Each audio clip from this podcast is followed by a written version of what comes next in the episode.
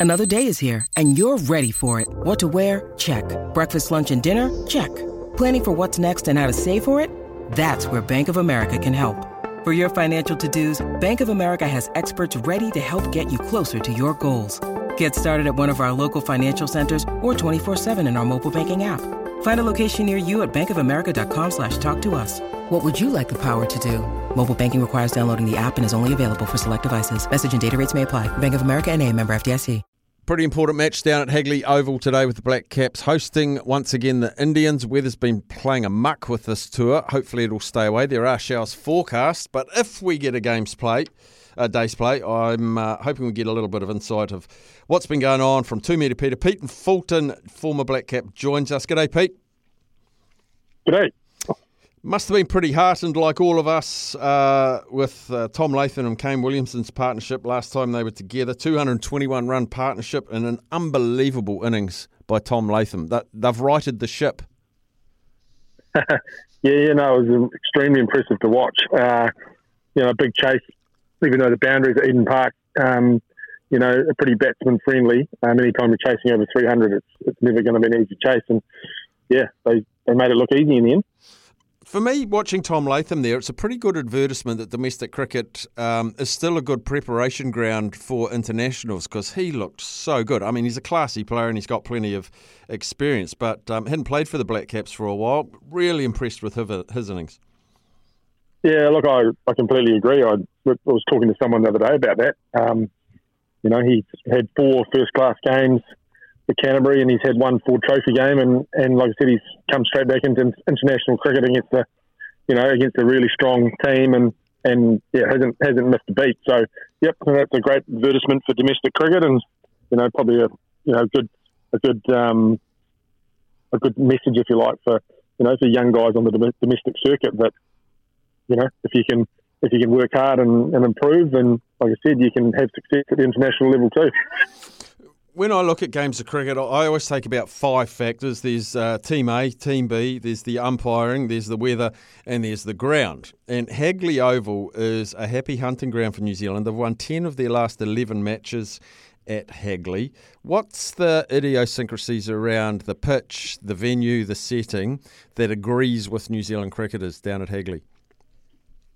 Oh, look, I think it's, it's, a, it's, a, it's a pretty good wicket. Um, pace and bounce for you know for the bowlers if you if you're good enough to exploit it.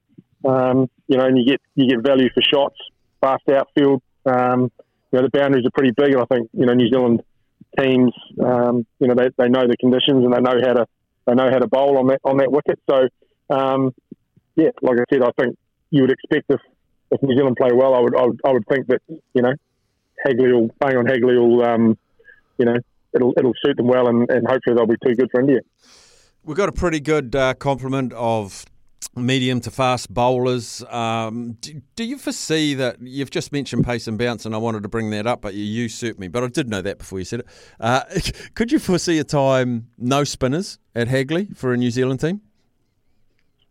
Oh yeah, I mean, I think in in Test cricket, obviously that's the way it's that's the way it's sort of um, it's been in recent times. But I think in white ball cricket, there's always going to be a role for the spinners there, especially with the nature of the you know the size of the boundaries um, that that plays into the spinner's hands, and, and you know there's also bounce. So yeah, I think it's just a it's a it's a cricket wicket where if you bat well, you can score runs, and if you're a, you know if you're a good bowler, then you will have success regardless of whether you bowl pace or spin. I see um, Adam Milne was stood down for the last match, but the expectation he will play he will play in this match. We, and uh, we're pretty blessed in our pace bowling. Um, I'm just wondering about the the management of it. It must be it must be tricky, um, you know, like new ball, first change, second change, death, all of that. But we haven't really got weaknesses in our pace attack, have we? No, no, we haven't. There's there's a lot of depth. Um, you know, even with someone like Trent Boult now, sort of, um, I guess potentially not not playing much anymore. Um, so so yeah, a lot of depth. Uh, a lot of competition for places. Uh, you know, when you think that you know Kyle Jamieson's you know out injured at the moment, he's still got to come back. So yeah, a lot of a lot of competition, and um, I guess it's a little bit of that. I guess that you know sometimes dreaded word about rotation, probably, and just trying to make sure that you know you can um, keep everyone fit and you know available for selection. There's been a lot of talk about Kane Williamson in the T20 um, environment. A really valuable uh, innings for him last up 94 96 whatever he got. Um, he'll be pretty happy that, that that happened in the format. It's still white ball without the crash and dash of T20 but he's still a, a fine one day batsman. Oh yeah no like, I mean I think he's he's a fine batsman full stop. Um, you know I know there's been a lot of a lot of talk about the T20 format. Um, you know what's his best position? You know where should he bat? How should he bat? But yeah he's he's a he's a obviously world class player, and um, you know one one day cricket, Test cricket suits him suits him down to the ground, and like I said, it probably was only, only going to be a matter of time before he before he came good and got a big score. We've had a few listeners, and myself included, sort of question. We don't utilise a floating batting lineup very often. We used to back in the day, and sometimes you'd even see Lance Cairns come in at three if if the time was right. Do you feel like we're being um, flexible enough to maybe put, send someone in who's who's slated to be six or seven, chuck them in at four because the conditions suit, or are, are we just sort of entrenched and just stick to our batting order? Oh, I think there's probably sort of, I guess, a case for, for both ways. I mean, you know, most most batters like, I guess, those that sort of routine and that consistency of knowing knowing where they're going to bat. Um, you know, you also hear the argument quite often that you know you just want to have your, your best batsman face the most balls. So, um, yeah, I think I think especially in you know in, in places where the wickets have got pace and bounce, sometimes it can actually be quite hard for a guy who's used to batting you know lower down the order to come out and you know try and play some shots against the new ball and um, you know with, with that extra pace and bounce. So, yeah, I, I don't think we'll be seeing it um, in New Zealand anytime soon. Um, but it may be something that they look at, for, for example, a World Cup in India when the wickets are a bit flatter and slower. And finally, we're talking to Peter Fulton. Uh, the, the most talked about cricketer in the last seven days is a guy that's not playing, and that's Martin Guptill, who's heading over to the Big Bash. You've played with him, you know him really well. Um, from what I see, a very determined man who will not give up the dream of playing in next year's World Cup. What are you expecting his response on the field to be? Oh, look, I mean, I think I think it's first and foremost. I mean, I guess it's just part of professional sport is that you get you get older and you get closer to the closer to the end of your career than the start of it, and um, you know, there's there's a, I guess always a risk that you're going to be left out or someone's going to come along that's you know younger and better and maybe takes your spot. So, look, I think there's no doubt what you know Martin Guptill's done for New Zealand over a long period of time. He's been you know one of our probably one of our best white ball players ever. So um, yeah, I guess like I said, it's, part and parcel of, of the sport, um, and obviously by you know, I guess opting out of his black caps contract and trying to play in some T20 leagues around the world, he's he's not made himself unavailable. But I would imagine it'll be probably reasonably difficult for him to get back in the team because um, yeah, they'll they'll probably look to try and give those other guys like Allen an opportunity. So yeah, hopefully it's not the hopefully it's not the last last time we've seen him for New Zealand. I think he's I think he's played 199 ODIs for New Zealand, or 198 or something. So um, yeah, like I said, hopefully not the last we've seen of him, but if it is, it's um, yeah, he's been an amazing player for a long time.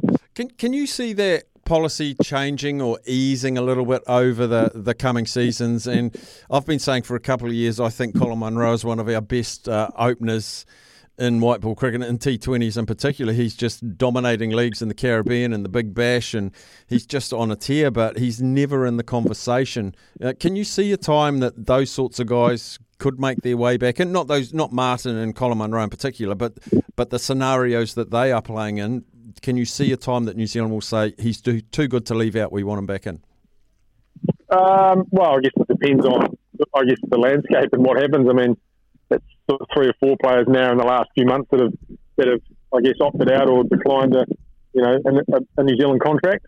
Um, so if that if that trend keeps you know continues, then I guess New Zealand cricket you know may not have much choice. But um, yeah, I guess it's a it's a double edged sword, isn't it? It's a, bit, it's a slippery slope if you if you say we're gonna we're going to just keep picking guys regardless of whether they accept the contract or not, then you may well find that no one accepts the contract. So um, yeah, I, like I said, tricky, tricky, tricky situation, and um, yeah, I'm not sure sort of anyone really knows how it's going to end up looking like. Yeah, it is a tricky one, isn't it? And just um, domestically, uh, I know you're in um, Whangarei at the moment. You're never too far away from cricket. What are you up to at the moment?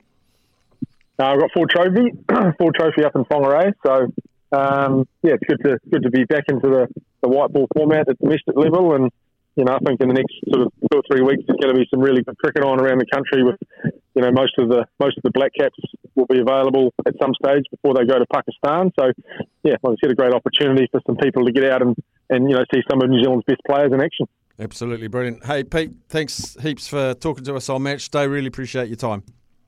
Not a problem. Thank you.